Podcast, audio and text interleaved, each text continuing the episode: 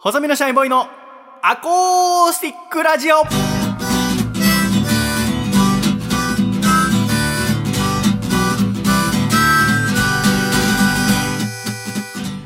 シャイ皆様ご無沙汰しております。細身のシャイボーイ佐藤孝義です。細身のシャイボーイのアコースティックラジオ。この番組は夏ソングといえば桑田佳祐さんの波乗りジョニー。細身のシャイボーイと。夏ソングといえば、ゆいのサマーソングが好きな笠倉の。よ二人でお届けするサマーラジオですよろしくお願いしますろしくお願いいたします。ゆいのサマーソングいいですよね。サマーソング。あのイントロを何で演奏してんだろうなシュンシュクンシュンシュクンあ 確かにシュンシュクンシュンシュクンシュクンもうあのイントロがもう、夏来たーって思うんです。何かわからないんですけど、あの音を聞くと、夏だ!ーって思いますね。でもさあの頃のゆいさんって相当大変だったと思うよ。そうですよね、なんか。だってもう2ヶ月に一遍ぐらいうんシングル出してて。で、映画もね、映画でした映画はでもドラマか。いやあの太陽の歌はもう相当早くでそのね1年後ぐらいなんだよねうん。サマーソング僕大学1年生で君高校1年生ぐらいなんだけど、ね好きだったな僕だってポスター貼ってたもんサマーソングのへえ。いいですよね。シングル買ったら。らついてきてジャケットのタワーレコードでユイロックスがやってた時代ですね。ユイロックス東京 FM で僕聞いてましたもん、高校生の時に。FM 大あ阪で。好きだったなゆいさんが喋ってると思って、なんかこんな感じなんだ。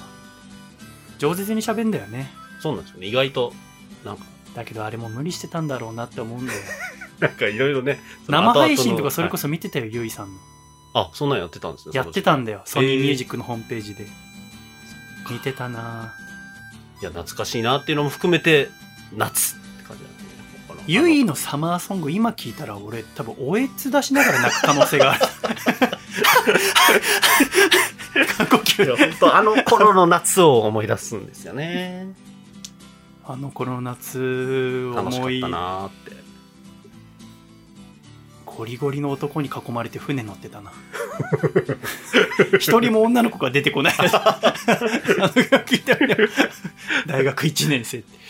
だからあの当時なんかは、自転車で、その音楽を聴くとか、まだ全然規制されてなかった時代なんで、あー。僕 MD とかでうん。聴きながら自転車うん。で市民プールに男同士だけで行くみたいな、えなんかあの時の感じすっごい思い出すんですよね。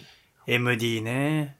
MD に入れてたなサマーソングも。懐かしい。大学だともうハードディスクプレイヤーだったかな。ギガビートっていう。え東芝の。もう今廃盤になっちゃってるけど。ハードディスクプレイヤー自体が今もうないもんね。ー全部メモリリーだしみんなスマホで聞くもんね、もう全部デジタル。MD MD 好きだったな。MD どこのメーカーの使ってた僕はなんか検証で当たった、あの、ソニーが出してたうん。MD があって、で、めちゃくちゃ嬉しかったんですよ。その音楽機器っていうのがなかったんですよ。うん。で、音楽を持ち歩くみたいなうん。のの初めての体験がその MD が手元に渡った瞬間で、CD ポータブルプレイヤーとか持ってなかったんですか？親が持ってたんですけど、僕自身のはなくて、なんか自分のものだっていう初めての体験で、うんそれこそ、あの、デフテックのマイウェイとか、あ出て始めた2007年ぐらいですかね。の年ぐらいでもう大好きな曲が入ってて、で、一回、その聴いてめちゃくちゃ感動したんですよ。なんか歩きながら、うん。いい音質で聴けるみたいな、画期的だったじゃないですか、当時 MD 自体が。うん。で、2回目、それこそ市民プールに聴きながら行って、うん。で、市民プールのロッカーあるじゃないですか。うん。あれって、100円入れたらロックかかって、帰り際にカチャってやったらうんまた100円戻ってくる。うん僕それをケチったんですよ。ジュースかなんか飲みたいからって言って中で。で、まあまあ中学生ぐらいなんでお小遣いなんて少ないですし、で、バッて帰ってきたら、靴の奥に置いてた MD だけなくなってて靴はあって、だから一回しか。鍵かけずにロッカーに入れ僕だけ鍵かけずに行ってたんですよ。もうその100円もそうん別にな誰か戻ってくる覗く人がいるんだそそうなんですよ。だから僕びっくりして、こんな場所で盗みが発生するんだっていうのも衝撃だったんですけど、うんめちゃくちゃショックだったんですその MD よ。が盗まれちゃって。盗まれその中に入ってたのは？は、もう、その、当時のいろんな一曲ずつ入れてたの？アルバムとかじえゃなくて。っと、なんかいろんな一曲を入れてましたね。好きな曲入れてて、あでマイウェイとかなんかもうーマイウェイが、でもやっぱ一番覚えてる。まあ一番一曲目だったんですよ。なんかめちゃくちゃ覚えてて。で、多分初めて聞いたのマイウェイだったんですよ。その、通して、で MD で通して聞いあた。なんで、もうめちゃくちゃショックだったってーいう記憶があって。へだからすごい体験、新鮮な体験とショックを、もう、ー一週間後ぐらいにもう盗まれたんで、そんな思い出があります。はい。その後は新しく買ったりしたの？は、買いあ、ましたね。買ったんだね。それは研修で当たったやつで。そうですね。MD な。MD。らさっきね、あの、収録の前に私が過去に MD に撮ったラジオコレクションはい聞かせましたけどね、はい。あれは宝物ですね。今、ラジオ録音ってあんましなくなっちゃったけど、はい。やっぱ当時 MD に録音したのすごい楽しかったんだよね。やってたなぁゆいもすごく MD で聞いてたよ。今だからあの、その実家この間消滅してさ、はい。その時溜まってた2000枚ぐらいの MD、段ボール全部詰めて今家にあります。うわーすごい。捨てらんないんだよね。もう MD 聞く機会もないのに。あ、そうですね。変わったりとかしないんですか？昔の方のやつとか。あー、あるんですけど、でも聞かないかな。あ一番最初に買ったパナソニックのはい MD プレイヤーがもう浜崎あゆみさんが CM してたやつで、その持ち運びもできるし、なんかカチャってその台座みたいにつけるその台座から音鳴るみたあ。いな。あで、その台座のスピーカーもなんかスケルトンで音流すと青い光が出るみたいな。スケルトン流行ってましたよね。流行ってた。全部スケルトンだった。それこそ MD もスケルトンだったしね、僕の。ゲームボーイとかも、あの、スケルトンが出始めた時期ですよね、確か。ゲームボーイはでももう随分前だよ。カラー、カラーの時代ですかね。いやいやいや。あれ、もっとだって前か、あ君れは。高校生とかの話してるんでしょ、今。こう、そう、中学生とかですかね。アドバンスがもう出てるでしょあ、。そっか。そう世代的にそうか。もうおかしくなってってるやばいジックが。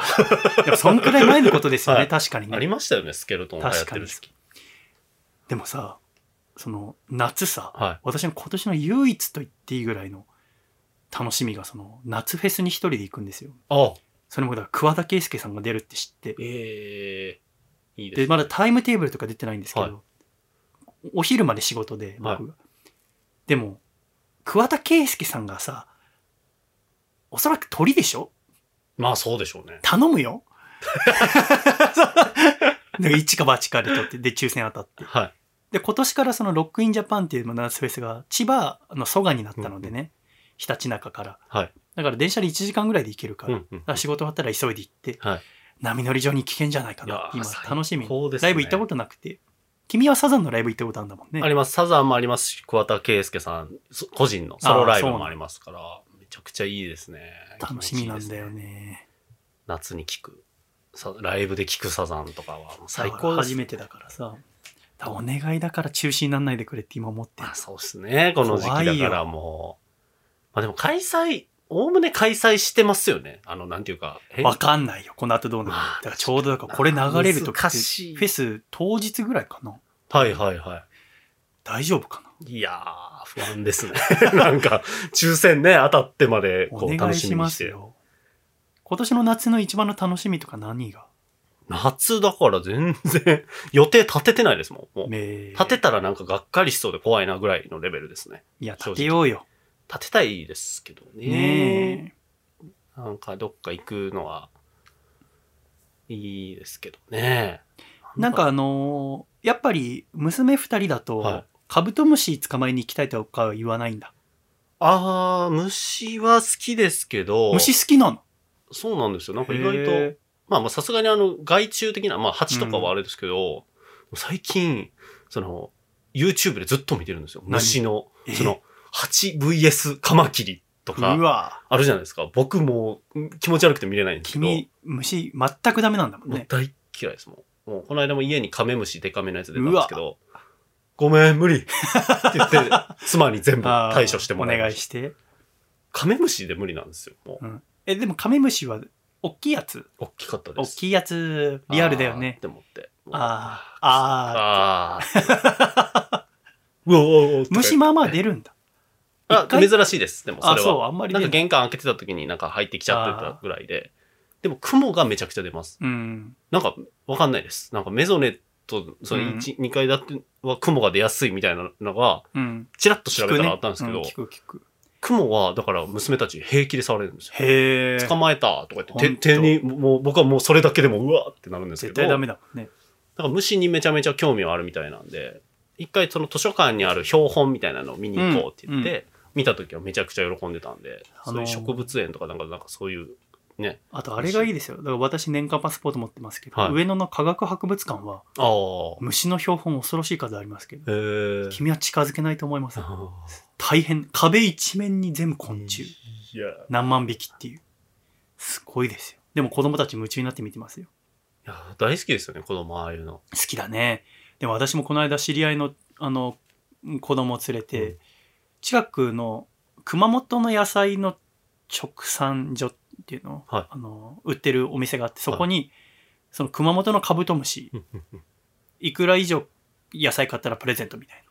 ええすごい。あって、はい。で、それ目当てで行きたいって言うから、はで、お父さん、お母さん、虫ダメだって言うから私って、はいでも私もダメだったね。その、なんか大きな発泡スチロールの箱の中に、はい。カブトムシが100匹ぐらい。今のでもうなんかゾワってしちゃいましたよ。でもやっぱか、はいその、虫ダメだって思われたくないんだよね、ああ、はいはい、はい。子供に。へえ、みたいな。ちょっと手伸ばして、持ち上げて、あ、これなんていい角してんじゃん、みたいな。軽く手震えちゃって。でジンマシンって鳥肌立っちゃう。いいじゃん。なんかこう、したら一匹さ、あの、カブトムシのその短い角を持ってこうやって格好つけて持ち上げてたら、はい羽広げて飛び出して、ううーわもう本当怖いですーよね。あれ怖かった。羽広げるやつあ。れ怖かった。うわって、なんか内側の薄い羽もなんか、見たことない色、色の部位が見えるみたいな。あれ怖かった。無理です、もう。なんであんなにちっちゃい頃取れたのかわかんないですもん、本本当に。そめちゃくちゃ捕まえてましたもん。う。裏山に行って、そ野生のカマキリとう。か。虫とか好きだったなめちゃくちゃ取ってましたね。カマキリ捕まえられる神経は意味わかんなくない？カマキリ、ね。もう、だって卵を産むまで育ててましたもん。うんもう捕まえて。今は絶対無理ですね。卵。でも一回なんか農業ロケみたいなのをラジオでやるみたいなのがあったんですけど、じゃあ、この田畑にいる虫をうん。捕まえようのコーナーみたいなのが急に始まって。それでも君が書いたんでしょ？いや、それはなんかもともと農業プログラムに参加するってやつで、書いてはあったんですけどさすがに、うわ、こんながっつりなんだ、みたいな。た田畑の虫って何？バッタとかか。バッタとか、コオあロギとかそう、そうですね。大体もうああいう、なんか飛ぶ、バサバサって飛ぶ系。わかる。で、めちゃくちゃいるんですよ、いろんな種類。いるいるよね。いいなごでもやっぱ仕事なんで、やっぱうん人間すごいなっていうか、仕事っていうスイッチを入れたら、そうねもうなんか、ここに気がついたらカマキリ乗ってたんですよ。虫があまりにも多すぎて。肩に。えもうえ茨城の、その、なんかもう、田畑しかないエリアで。田畑。田畑、あんま言わない？畑でよくない。田畑。田畑。で、なんか、じゃあスタッフさんも、みたいな、うんあの、気を利かせてくれたんで、虫かごが一人一個配られて、うん。じゃあみんなで集めましょうとか言って。で、あ集めてなかったんですよ。別に僕はもううん景色見てたらいて。でもやっぱその時に、おおカマキリですあみたいな。まあ、君がだって取り乱しても邪魔だもんね、ただ。そうなんですよ。ねで、虫かごにバーって入れ入れながら、手めちゃめちゃ震えてましたけど。え、虫かご入れるまでちゃんとやったんだやりました。ええカマキリのどこ持った？カマキリのあの首の、あ、首？首のあの硬い、長いところ。うん。の、少し胴体膨らむ手前ぐらいの。そうですねあカマキリ怖いですよね。どこ何色持っていいか。ー黄色、黄緑？あの、一番もう黄緑ですあもうベタなやつで。でっかかったですよ。わかるわかる。あの、僕も今週に一回は畑行ってるからさ、畑行って、でも農作業して暑い時車入ってたらさ、は車のボンネットっていうの？はいはいにもう本当に手のひら台ぐらいの大きなああ、大きい。カマキリがさ、ずっと私の方見ながらこうやってゆらゆら揺れてんだ。こいつは何を？揺れますよね。外にいるんだけど、ずっと、こんぐらいのガラスやっちゃいますよ、みたいな。目でずっと見てて。怖い。すごいっすよね。カマキリってすごいですよね。だから人間が来たら大体虫って逃げるじゃないですか。逃げたりとか。あんま立ち向かう。んまあまあまあまあ。まあ、カマキリってそんな逃げないか、確かにね、カマキリほんと立ち向かおうとしてきますもんね。確かに。絶対勝てないだろうって思いますけど客観的に見て。あの、昨日新聞読んでて出てたけど、あの、東京の港の大井埠頭で、はいヒアリが500匹見っかったっていう。はいはいはい。ヒアリって聞いたことあります？え、あの、毒持ってる。そうそ危ないやつですよね。そうそう、はいアリで。本来は南米の中部に生息してるんですけど、要は船とかになんか入ってうん来ちゃうことがあるんですよね。うんで、ヒアリっていうのは日本の法律で特定外来生物に指定されてるんですね。はいで、この特定外来生物っていうのに定められると、飼育、運搬、保管、輸入、譲渡、放出が規制されてるんです。うんつまり、育てちゃダメだし、うんうんもし捕まえたとしても、そこから運搬しちゃいけないって、運んじゃいけない。なるほどで、この特定外来生物に指定されてるのは、例えば、アライグマとか、な。うんうん。ブラックバスとか、はいはいはあと、カミツキガメとか、い。うんうん。ワニガメみたいなやつ。だから、ブラックバスも釣っていいんだけど、それを持って帰ったりしちゃダメなの。うんうん。であと、育てたりとか。はい。だから、その場で殺すとか、うんうん食べるとかはいいんだけど。うん。だから、ほら、ちょっと前にあったでしょ？芸人さんがさ、はいはいはいはい。カミツキガメ飼っててってそうそう。いうのありましたね。それなんかベランダから落ちちゃってバレてみたいな、それが問題になったのはこのワニガメとかが特定外来生物に指定されてるので、うんうん。飼育が禁止されてるんですね、うんうん法律で。で今回今年の5月に新たに2種類、えー外来生物法でこの特定外来生物に指定されたの。はいはいだけ、ど例外なんだよね今回の2つは。ほうほっていうのは、そうだ、今飼ってる分は育ててていいっていうことになったの。う。へえ。その2種類が、緑亀とアメリカザリガニええなんですね。意外。で、この緑亀っていうのは確かにさ、はい公園見ると緑亀だらけじゃん。そうですね。あれ、ミシシッピアカガメって名前なんだけど。もともと結構その、お祭りの縁日とかではい売られてたりとか。うんで、アメリカザリガニなんて、逆に我々アメリカザリガニしか見たことないでしょ？はアメリカザリガニは触れる？い。いや、触れないと思いあ、ます。無理か。でもその、はいだから、あの、今日本では、この、お緑亀は約160万匹飼われてるって言われてんだ。うんで、アメリカザリガニに至っては540万匹飼われてるって言われてんだ。へえ。で、これは確かに日本の在来種、元からいった種類を脅かすうん危険な動物なんだけども、もしこれを法律で禁止してしまうと飼育を、それ飼えないから、あの、捨てちゃうかもしれないでしょ。なるほどなるほど。そうすると、亀、緑亀160万匹、アメリカザリガニ540万匹、今家に飼われてるのがそこら辺の池とかに捨てられたら、はやばいことになっちゃうい。。はい。だから、今飼ってる分は飼ってていいよ。うんうん。捨てないでね。その代わり死ぬまで育ててね、ちゃんと。うんその代わりもう売ったりしちゃダメですよ。とかへえ。っていうので、今回、あの、5月に法律で決まったんで。うんうんでさ、今回、稲作ったんだけど、春先とか。はい。その時畑仕事とかしてて。で、ザリガニ見っけてさ、うん僕、日本ザリガニって見たことなかったの。うんうん。子供の頃から小学校の裏にあって池で、よくアメリカザリガニは釣ってたけど、はい。でもこの田舎ならば、アメリカザリガニじゃなくて日本ザリガニ初めて捕まえられるかもと思ったわけ。うんうんうん。で、いろいろ作業してたら、こう、水面がさ、ビュンって、泥が、あわ、うわうわうわってなるのが見えて、はあザリガニだと思ってさ、追ってさ、捕まえたらさ、僕、ザリガニは触れて、はい黒っぽいザリガニですい。よ。日本ザリガニだと思って。で、いつも農業の指導してくださってるおじいさん、80歳の、田中さんつってこれ、見てくださいっつって。日本ザリガニですよねっつって。ああ、佐藤さん、それアメリカザリガニだ。ほ黒くても、アメリカザリガニなんだよ、いる。う。なるほどなるほど。日本ザリガニとは限らないんだちょっ。と個体の差とそっいうか。からたくさん集めて10匹ぐらい捕まえて、これはどうすか？これはどうすか、、はいやー、アメリカザリガニだ、アメリカザリガニだ。で10匹捕まえて、は2時間ぐらいかかって、い。へえ。2時間言い過ぎかな ?1 時間ぐらいかかって、10匹目見したときに、佐藤さん、関東に日本ザリガニは言えないよって。え？じゃあなんで？10匹目でいい。ずーっと、はい炎天下でさ、たくさん捕まえてさ、これどうすか？これどうすか ?10 匹目ぐらい佐藤さん。日本ザリガニはね、北海道、青森、岩手、秋田にしかいないよ。結構限られて。え？北海道と東北にしかいないんすか？で、帰って調べたら、はい。あの、本当に、もともと、あの、アメリカザリガニが増えて日本ザリガニが食べられちゃって、いないじゃなくて、もともと、江戸時代とかから、もうに、その、当時はアメリカザリガニがいないから、うん。ザリガニっつったら全部日本ザリガニなんだけど、日本ザリガニは北海道、青森、岩手、秋田にしかいないんだ。はでもって、今日本にいるのはこの日本ザリガニとアメリカザリガニとあと内田ザリガニっていう3種類なの。い。で、この内田ザリガニってのも内田ってついてるけど、あの、海外から来た種類なの。だから日本に元からいた在来種は日本ザリガニだけ。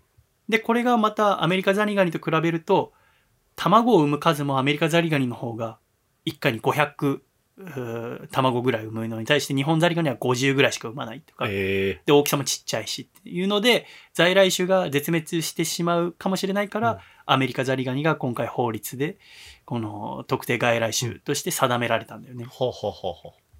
でもじゃあ、アメリカザリガニがいなきゃ、私はザリガニと触れてなかったんだなとも思うわけ。うん。でもこのアメリカザリガニがすごいなと思ったのは、はい。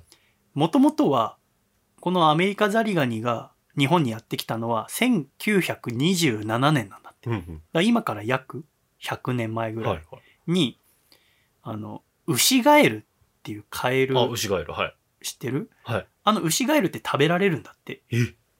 で、食用としてウシガエルを養殖する会社がはい。日本にあって、鎌倉の方に、うん神奈川の。で、そこがアメリカからウシガエルをしあの仕入れて、うんで、そのウシガエルの餌としてアメリカザリガニをアメリカから輸入したんだって。ええ。餌なんですね。餌。そして100牛ガエルにとって。匹アメリカから仕入れたんだけど、そのアメリカからこの日本に来るまでの船旅で80匹死んじゃったんだって。うんうんで、20匹だけ生きてて。うん。だけどもう、い日本に着いた時にもう会社が潰れちゃうんだって。その牛ガエル養殖の。まあうまくいかなくてな。るほどで、その後、なんか洪水だの、なんかいろんなことあって、この20匹ど。がは神奈川の鎌倉あたりから逃げ出すの。い。へえ。その飼育場から。はいこの20匹が今日本全国にいる何百万のアメリカザリガニの祖先。最初の20匹。そう、だから今のそこら辺にいるアメリカザリガニをはい家系図全部つけていったら、はい全部その神奈川の大船あたりにたどり着くんだって。すごい。すごくない？だって、はいたった20匹だったら血が濃くなっちゃったりしそうじゃん。そうですよね。全然ないんだって。へえ、すごい。で、今や日本中にアメリカザリガニがいる。一族なんですそねの最初ははいたった20匹から始まってる。ええ。すごくない？すごいですね。繁殖、力がものすごい高いからこそ。法律で定めないといけないってことなんです。よね。確かに。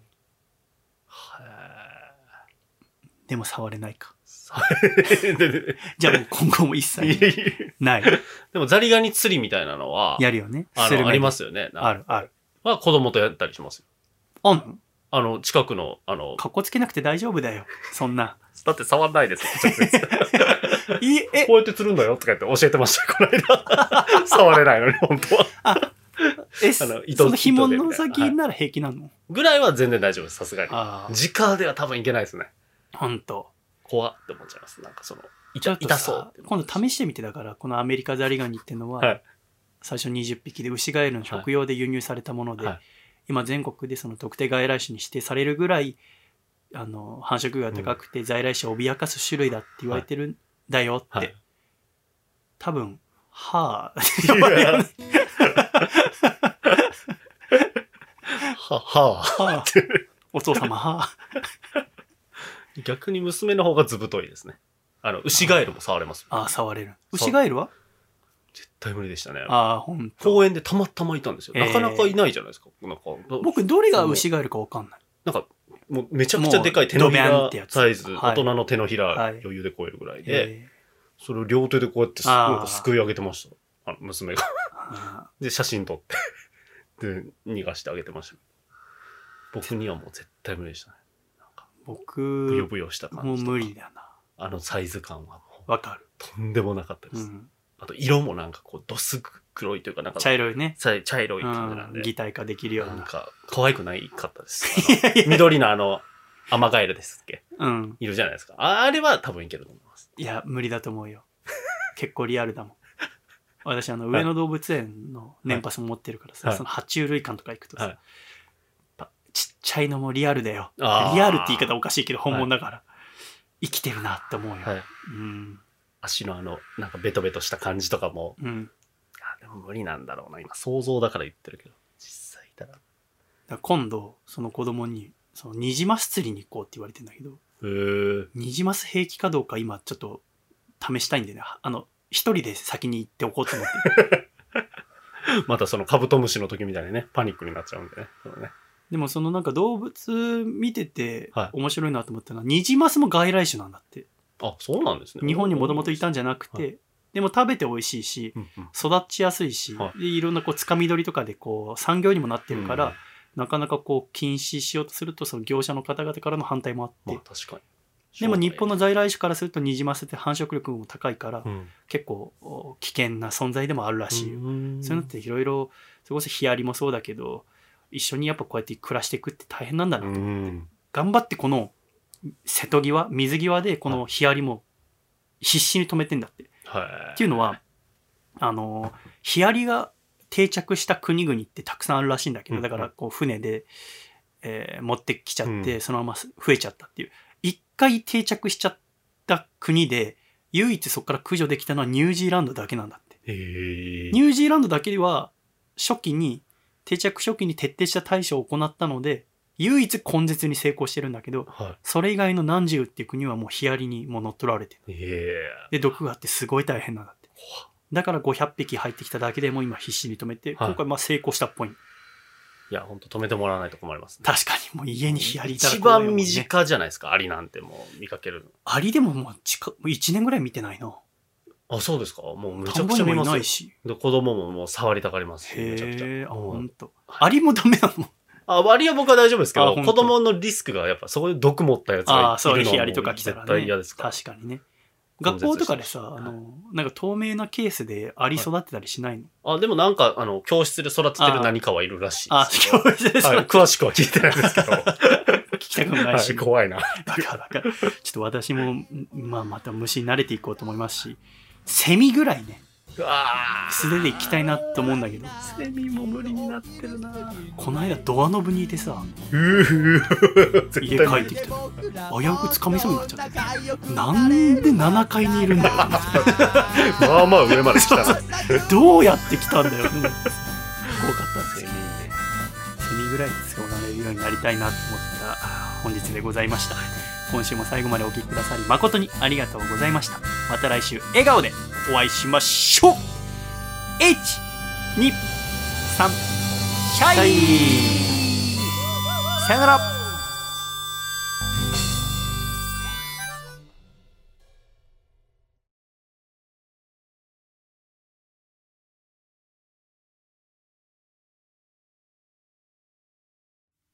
この悲しみは僕だけのもの。君になんて分けてあげないよ。この苦しみは僕だけのもの。君になんて分けてあげないよ。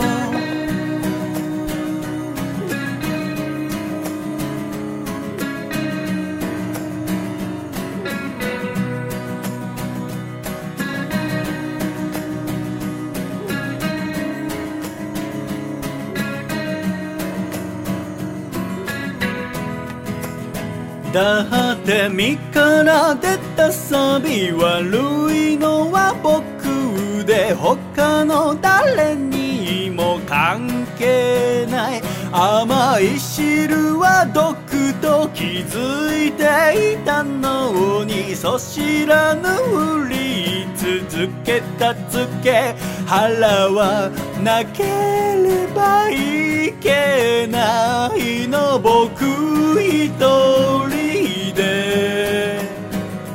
優しさに甘えたら再度振り出しへ。変わらなくちゃいけないの。放っておいてこの悲しみは僕だけのもの。君になんて分けてあげないよ。この苦しみは僕だけのもの。君になんて分けてあげないよ。この悲しみは僕だけのもの。君にだって分けちゃいけないの。この苦しみは僕だけのもの。君にだって分けちゃいけないの。